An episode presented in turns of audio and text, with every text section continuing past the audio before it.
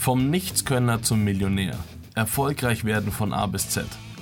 Dieser Podcast führt dich Schritt für Schritt durch alle wichtigen Punkte und ist deine Praxisanleitung, wenn du mehr willst, als immer nur für andere zu arbeiten und dich ausnutzen zu lassen. Ich erzähle dir die Story vom Hauptschüler mit lauter Fünfern im Zeugnis bis hin zum erfolgreichen Unternehmer. Wir fangen vorne bei der Business-Idee und dir selbst an und enden bei der Erfüllung deines Traums. Ob finanzielle Freiheit, die Yacht, die karitative Stiftung oder einfach das geile Gefühl eines funktionierenden Businesses. Egal welchen Traum du dir erfüllen willst, ich versuche dir Schritt für Schritt das Wissen zu geben, das du dafür brauchst. Du musst einfach nur mitmachen. Ich bin Dan und ich coache Leute, die mehr vom Leben erwarten. Los geht's. Angst zu starten. Bock? Ja, klar. Aber das ist das erste große Kapitel, das ich mit dir durchgehen möchte. Und in der ersten Frage möchte ich ganz kurz mit dir klären, warum du gründen solltest. Mit Gründen meine ich übrigens nicht unbedingt ein Unternehmen, sondern einfach etwas Selbstständiges machen, etwas, womit du selbst Geld verdienst. Punkt Nummer eins: In einem Unternehmen zu arbeiten bietet Sicherheit. Ja, schon so lange bis du entlassen wirst oder das Unternehmen pleite geht.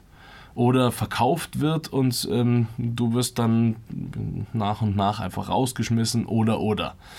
Ähm, ja, es bietet eine gewisse Sicherheit, dass solange du angestellt bist, jeden Monat dein Geld pünktlich kommt, sofern ähm, dein Unternehmen einigermaßen äh, in Ordnung ist. Wenn nicht, dann äh, wechsel bitte sofort den Job. Das bietet dir eine gewisse Sicherheit und Planbarkeit. Das ist schon richtig, ja. Aber das täuscht. Wenn du äh, etwas Selbstständiges machst, hast du selbst in der Hand, was passieren wird. Das klingt zwar am Anfang nicht realistisch, ist aber tatsächlich so. Der Punkt Nummer zwei. Wenn du angestellt bist, dann arbeitest du niemals für dich, sondern immer für andere. Also das heißt, deine Arbeit, deine Produktivität landet immer in der Tasche eines anderen. Wenn du in einer großen äh, Firma, in einem großen Konzern arbeitest, in einer Aktiengesellschaft, dann arbeitest du für die Aktionäre. Du arbeitest nicht für dich. Wenn du in einem kleinen mittelständischen Unternehmen arbeitest, dann arbeitest du für den Inhaber oder die Inhaber oder die Familie, aber nicht für dich. Das heißt, du musst immer schauen, dass du für dich selber etwas schaffst, produktiv für dich selbst bist und du kannst auch beides. Du kannst angestellt sein, 9 to 5, ganz normaler Job, du kannst aber zusätzlich auch noch etwas machen, um die Produktivität, die dir quasi noch übrig bleibt an dem Tag, einfach in deine Tasche zu wirtschaften. Das geht, das ist möglich. Das haben sehr, sehr viele Menschen schon bewiesen, dass es geht. Du kannst also beides machen. Der nächste Punkt für dich zu arbeiten ist auf jeden Fall eine bessere Absicherung als die versprochene Rente aktuell. Ich weiß nicht, wie alt du bist. Aber ich weiß auch nicht, ob du dir schon meinen Rentenbescheid durchgelesen hast. Ich bin mir aber sehr sicher, dass wenn du dir den durchliest, und zwar richtig, das werden wir auch noch in einer Folge beleuchten, dann wirst du dir denken, ja, das ist ja ziemlich scheiße, was da hinten rauskommt. Das ist übrigens auch egal gerade, was du verdienst, weil es gibt in diesem System nur zwei Punkte und du kannst entweder äh, eine mickrige Rente oder nahezu gar keine bekommen, netto. Äh, wie gesagt, das machen wir in einer, in einer Folge noch. Wenn du aber deine Produktivität in deine Tasche gesteckt hast und das über einen ähm, ja, gewissen Zeitraum, dann hast du auf jeden Fall eine bessere Absicherung als nur darauf zu vertrauen, dass dir irgendwann mal irgendjemand eine Rente auszahlt.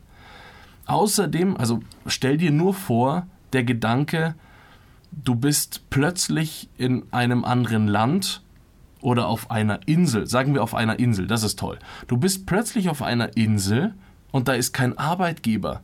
Was machst du denn dann? Kannst ja nicht, du kannst ja nicht einfach verhungern. Nein, du würdest selbstverständlich dir Tools entwickeln und schauen, dass du was zum Essen bekommst, dass du schön versorgt bist und gesund bleibst. Das kannst du dir vorstellen, ist die Fähigkeit, die du erlangst, wenn du gründest. Egal ob ein Unternehmen oder ein kleines äh, Einzelunternehmen oder das spielt keine Rolle, welche Form das ist. Du lernst damit quasi die Fähigkeit zu überleben, wenn es darauf ankommt. Stell dir vor, du wirst heute gekündigt. Ich wünsche dir das um Gottes Willen nicht, aber stellst dir einfach vor. Was machst du denn dann? Du schreibst eine neue Bewerbung. Klasse. Dann nimmt dich hoffentlich jemand oder du hast ein ernsthaftes Problem. Dieses ernsthafte Problem heißt in Deutschland Hartz IV. Ich persönlich finde das Wahnsinn, dass, es, dass wir in einem Land leben, das dich auffängt, wenn es scheiße läuft. Das finde ich Wahnsinn. Wenn es aber der Fall ist, dann musst du dein komplettes ähm, Leben quasi runterschrauben aufs absolute Minimum und das ist nicht schön. Das ist auch einfach der Zustand, der dich langfristig kaputt macht. Weil du hast, du verlierst einfach irgendwann die Lust nochmal zu arbeiten oder, oder was zu machen. Das zeigen zumindest die ganzen Studien. Das heißt, Gründen bedeutet für dich die Fähigkeit zu überleben, wenn es schlimm wird. Oder die Fähigkeit, ähm, nochmal richtig was rauszureißen, wenn du gekündigt wirst zum Beispiel. Noch ein wichtiger Punkt, äh, Punkt ist, du kannst dich nur beim Gründen selbst verwirklichen. Selbst wenn du einen wirklich extrem toleranten Arbeitgeber hast und nahezu tun kannst, was du möchtest, du bist ja trotzdem in dieser Struktur drinnen. Das heißt, du hast eine Aufgabe, du hast einen gewissen Job, den hast du zu erfüllen. Und wenn du den kreativ gestalten kannst, dann ist das schon mal eine schöne Grundlage. Aber du kannst nicht im Grunde genommen nicht ausprobieren. Du kannst nicht tun und lassen, was du willst, weil sonst sagt dir irgendwann jemand, äh, der äh, dir übersteht, du äh, kannst hier nicht viel Geld verbrennen oder du kannst hier nicht tun und lassen, was du willst. So diese ganzen dummen Sprüche, das ist hier kein Wunschkonzert. Ähm, gibt genug Firmen, die das praktizieren. Gibt auch die anderen, wo du wirklich Freiheit hast, aber wirklich dich selbst entfalten und selbst deine Grenzen feststellen kannst du dabei nicht. Beim Gründen kannst du es und du musst es sogar. Das heißt, du lernst dich auf eine ganz andere Ebene kennen und äh, die ist sehr, sehr bereichernd. Der letzte Punkt, den ich habe, ist, Gründen fühlt sich nicht an wie Arbeiten und das macht die Kiste so geil. Arbeiten ist so eine, ja, du unterscheidest zwischen Freizeit und Arbeiten. Das finde ich per se schon mal schlimm, weil äh, sich dadurch Freizeit und Wochenende viel schöner anfühlt als Arbeiten. Du verbringst aber verdammt viel Zeit in deiner Arbeit. Was bedeutet, du bist in dieser Zeit irgendwie nicht glücklich oder irgendwie nicht frei. Das klingt so eingeschlossen. Gründen selber ist Freiheit, weil du entscheidest selber, du musst selber dich entwickeln, du musst eigentlich im Grunde genommen alles selber machen. Du hast zwar jetzt zum Beispiel diesen Podcast und andere Formate, die dir dabei helfen zu gründen und dir sagen, was du tun kannst, aber im Grunde genommen entscheidest du immer selbst.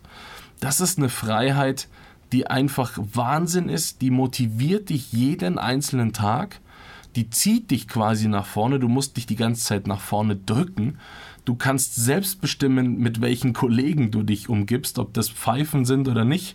Ähm, dann haust du sie einfach weiter, aber das kannst du in deinem Job nicht. Wenn du neben dir eine Pfeife sitzen hast, die du nicht magst oder der du nicht vertraust, äh, die intrigant ist oder weiß ich nicht, ähm, dann, dann bist du in dieser Situation gefangen und kommst nicht aus. Wenn du gegründet hast, kannst du selbst entscheiden, wer in deinem Team ist. Und dieses alles, das fühlt sich viel freier an. Deswegen solltest du auf jeden Fall daran denken zu gründen. Ob du das neben der Arbeit machst, ob du daran nur eine einzige Stunde am Tag verwendest äh, in deiner jetzt vielleicht noch Freizeit, äh, spielt wirklich überhaupt keine Rolle. Du musst es einfach nur umsetzen. Dieses Umsetzen erkläre ich dir in diesem Podcast Schritt für Schritt. Wir beleuchten wirklich einzelne Punkte ähm, von A bis Z. Von wirklich, warum solltest du das tun, bis hin zu, wie verkaufe ich mein Unternehmen und werde schwer reich. In der nächsten Folge verrate ich dir das Geheimnis, wie du herausfindest, was du gründen solltest. Wenn du dich also jetzt mit dieser Folge beschäftigt hast, weißt du zumindest schon mal grundlegend, warum du es tun solltest.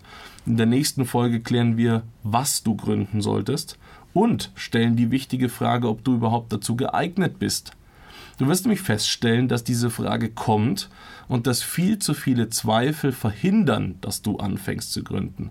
Und wie du genau das, äh, diesen, diesen, diesen Zweifel rausbekommst, das verrate ich dir in der nächsten Folge. Ich hoffe an dieser Stelle wahnsinnig, dass dir die erste Folge gefallen hat. Auch ich habe diese Zweifel gehabt und dieses, was sollen denn die Leute denken? Und ich würde mich wirklich über ein positives Feedback, auch ein negatives, wenn es konstruktiv ist, äh, freuen. Hauptsache, du sagst mir, wie findest du dieses Format?